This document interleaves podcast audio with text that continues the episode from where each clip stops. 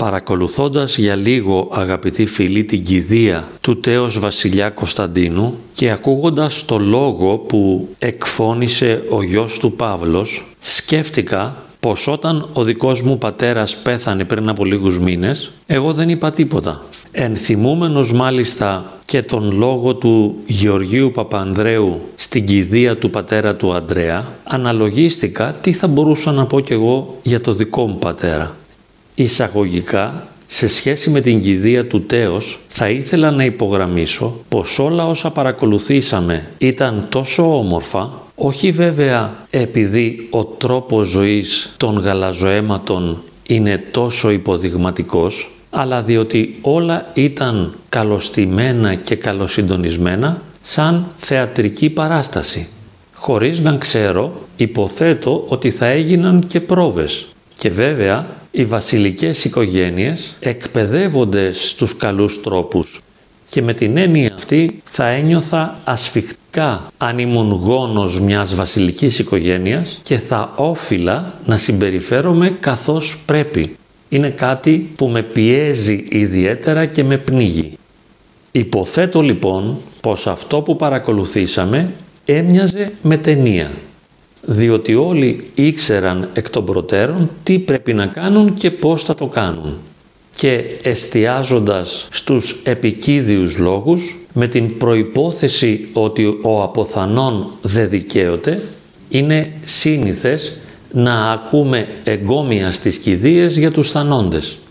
Και πράγματι, εάν κανείς το αναζητήσει επίμονα, κάτι καλό θα βρει να πει για οποιονδήποτε άνθρωπο.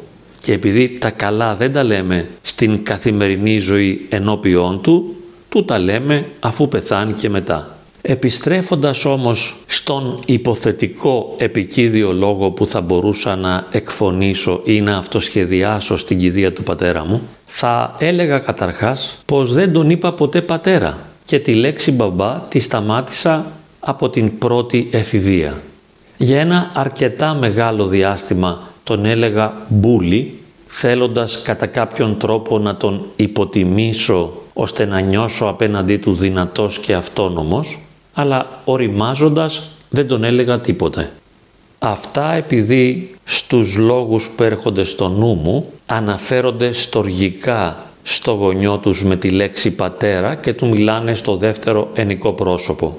Επίσης υπογραμμίζουν την ποιότητα της σχέσης, πόσο κοντά τους ήταν, πόσο τους στήριξε, πόσο τους βοήθησε, κάτι που στη δική μου περίπτωση δεν θα μπορούσα να πω ότι ισχύει.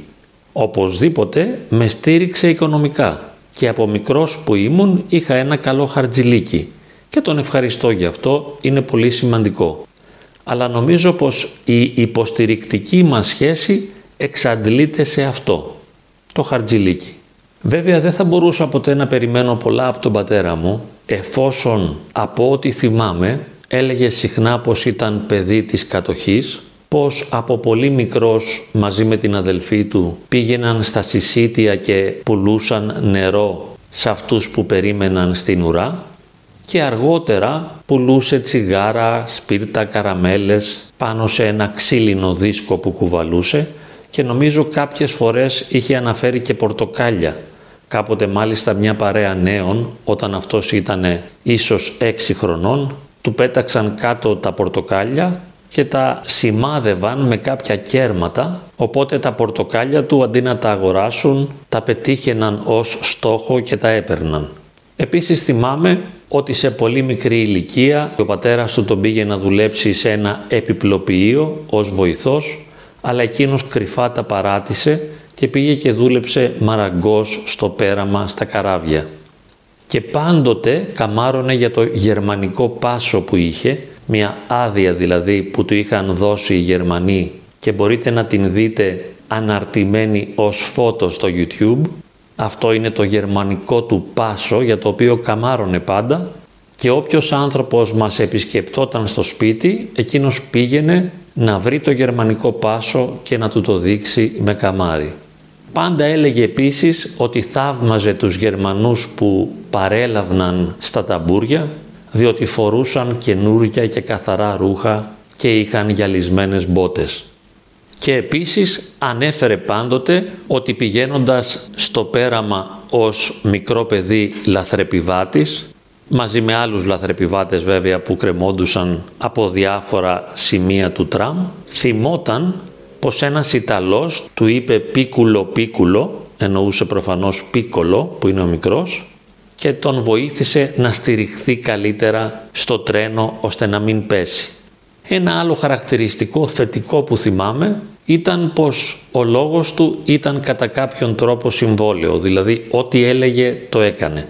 Δεν υπήρχε περίπτωση να σου υποσχεθεί κάτι και μετά να το αθετήσει. Όμως νομίζω πως σχεδόν ποτέ δεν στάθηκε δυνατόν να επικοινωνήσουμε.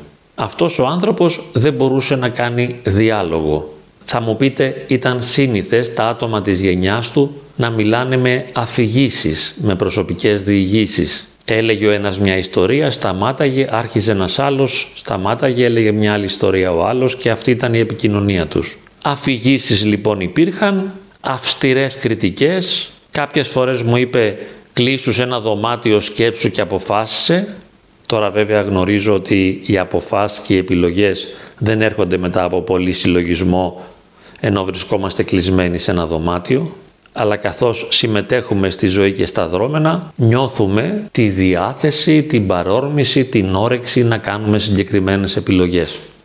Τον θυμάμαι επίσης στα λεωφορεία από το κέντρο των ταμπουρίων που μπαίναμε μαζί με πολλούς άλλους για να μεταφερθούμε 4-5 στάσεις πιο μετά για να φτάσουμε στο σπίτι, τον θυμάμαι να τσακώνεται, να φωνάζει, να μαλώνει σχεδόν πάντα.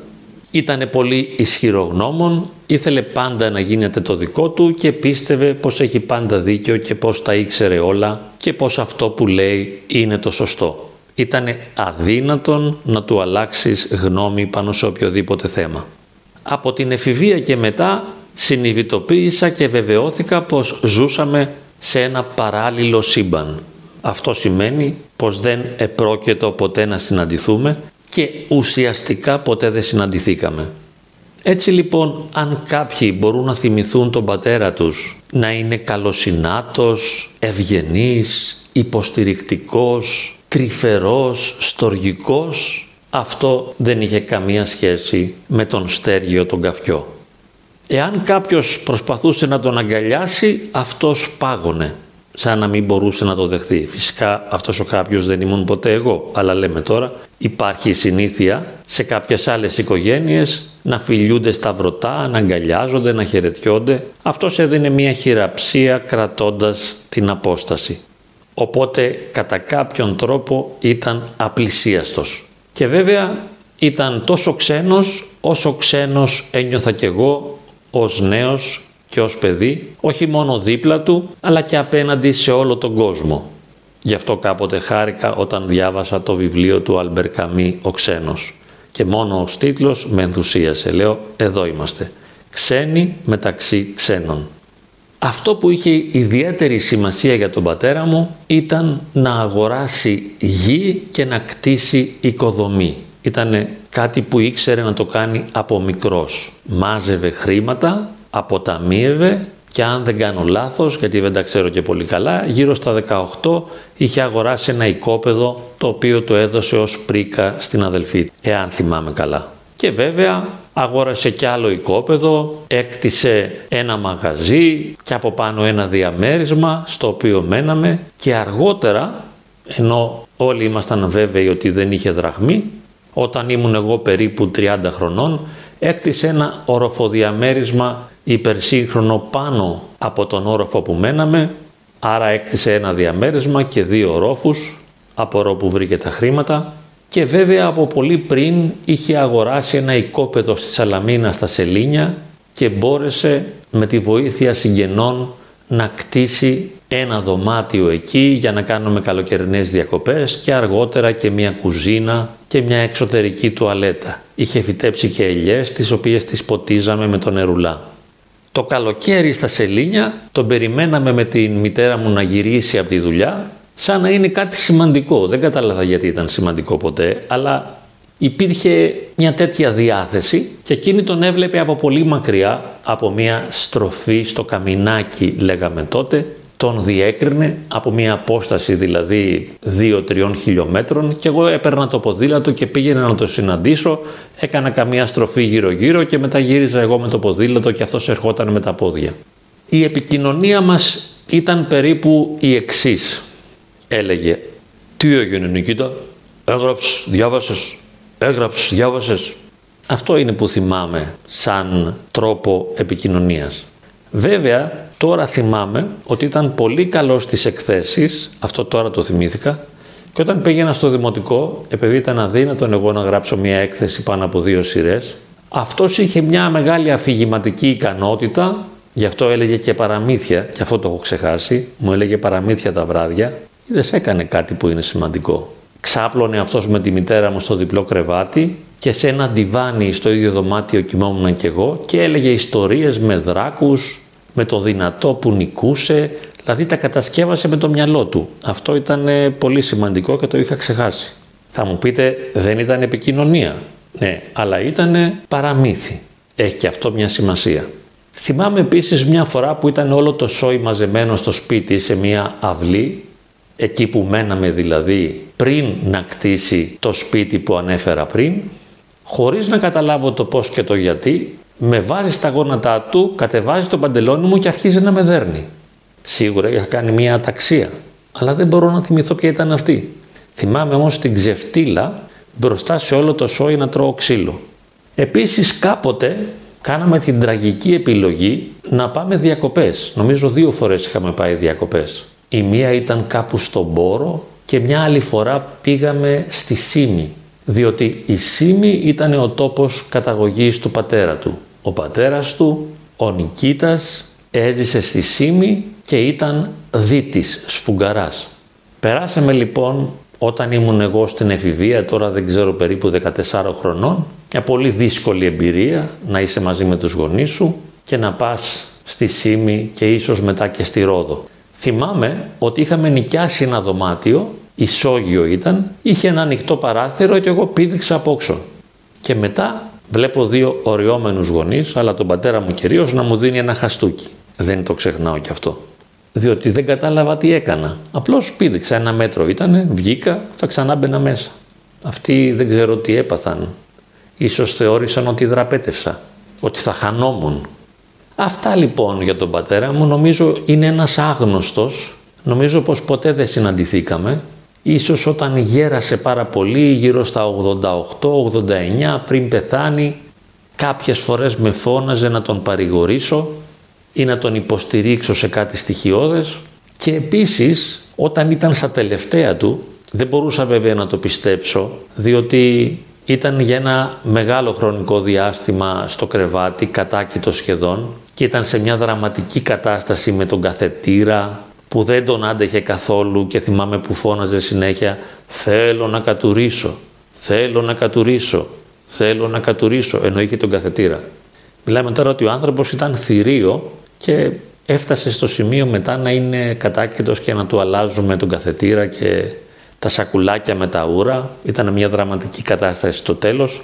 Αλλά τέλος πάντων εγώ δεν πίστευα ότι θα πεθάνει και ένα απόγευμα που ήταν πολύ δύσκολη προφανώς η κατάστασή του. Μου το είπε η μητέρα μου ότι είναι χάλια ο πατέρας σου, μπορεί να πεθάνει. Εγώ λέω μπα, αποκλείεται. Και θυμάμαι πως παίρνω ένα κομμάτι ψάρι για να το ψήσω εκεί στο τηγάνι και λέω μωρέ δεν σταματάω να πάω να δω πάνω τι γίνεται αφού μου το είπε και η μάνα μου ότι δεν πάει καλά.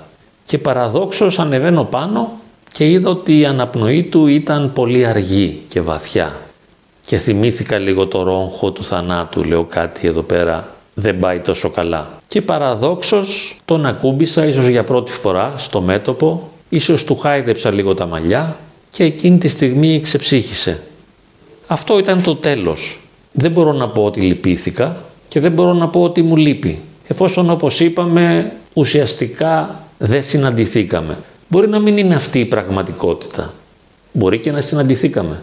Άλλωστε είχα ξεχάσει ότι μου έλεγε και παραμύθια και ότι μου υπαγόρευε τις εκθέσεις. Σε παρένθεση ήταν σχεδόν αγράμματος, έκανε τα περισσότερα ορθογραφικά λάθη που μπορεί να φανταστεί κανείς, γιατί έβαζε και ΑΙ και Ε και Ι και Υ κατά βούληση, ενώ που ήθελε. Είχε πάει ή τρεις τάξεις του δημοτικού ή μία τάξη του δημοτικού. Υπάρχει μία σύγχυση, σε αυτό δεν το ξεκαθαρίσαμε ποτέ. Έτσι λοιπόν δεν μπορώ να πω πατέρα, δεν μπορώ να πω μου λείπεις, δεν μπορώ να θυμηθώ ιδιαίτερα καλές στιγμές που περάσαμε μαζί και αυτό που εύχομαι τώρα εκ των υστέρων και το προσευχόμουν και τότε δηλαδή είναι να έχει επιτρέψει η αγάπη του Θεού να είναι σε μία μικρή γονίτσα του παραδείσου, να μην κολλαστεί. Αυτό είναι αρκετά πιθανόν διότι ήταν παλαιμερολογίτης από τη μητέρα του και είχε μία μνήμη κάποτε την οποία την ανέφερε συχνά όταν σε ένα παλαιομερολογίτικο μοναστήρι σε μία αναστάσιμη ακολουθία ήταν μία κοπέλα πίσω του, αυτός ήταν πολύ νεαρός, ίσως ήταν στην εφηβεία και του χάιδευε τα μαλλιά.